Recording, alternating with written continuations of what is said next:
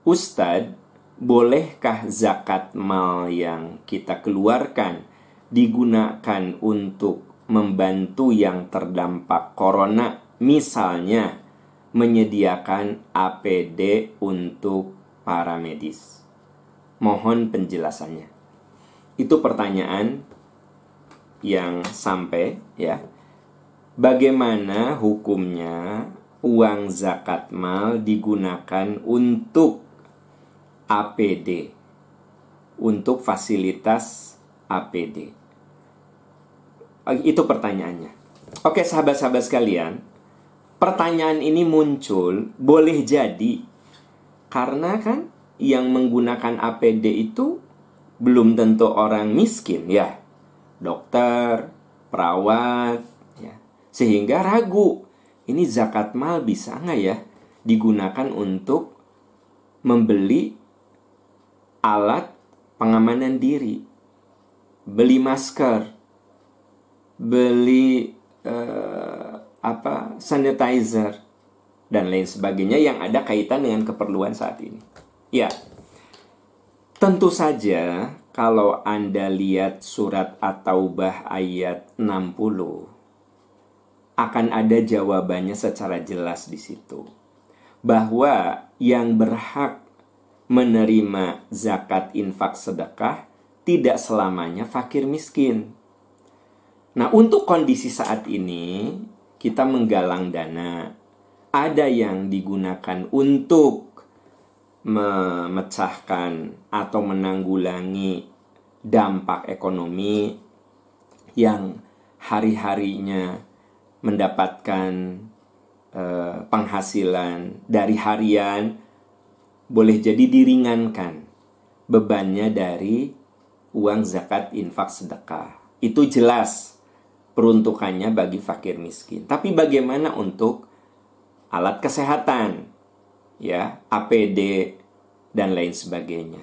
Ini kan yang pakai bukan orang miskin, bukan orang fakir kan gitu. Itu yang jadi pertanyaan. Kalau kita lihat dalam surat At-Taubah ayat 60, di situ ada asnaf, bagian yang bisa masuk dalam penyediaan APD. Apa itu? Sabilillah Ibnu Sabi. Coba Anda lihat ayatnya. Innamas sadaqatu lil fuqara'i wal masakin. Sesungguhnya zakat, infak, sedekah itu bagi fakir miskin. Wal amilina 'alaiha bagi yang mengelola, bagi biaya pengelolaan zakat, infak, sedekah wal muallafati qulub wal muallafati qulubuhum untuk membina orang-orang yang mualaf. Sahabat-sahabat kita yang baru masuk Islam bisa dibina iman dan takwanya dan biaya pembinaan itu bisa diambil dari zakat infak sedekah. Ya, wafir riqab untuk memerdekakan hamba sahaya.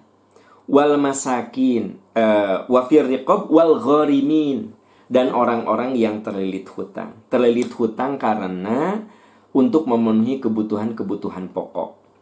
Wa fi sabilillah wa sabil. Nah ini. Dua asnaf ini.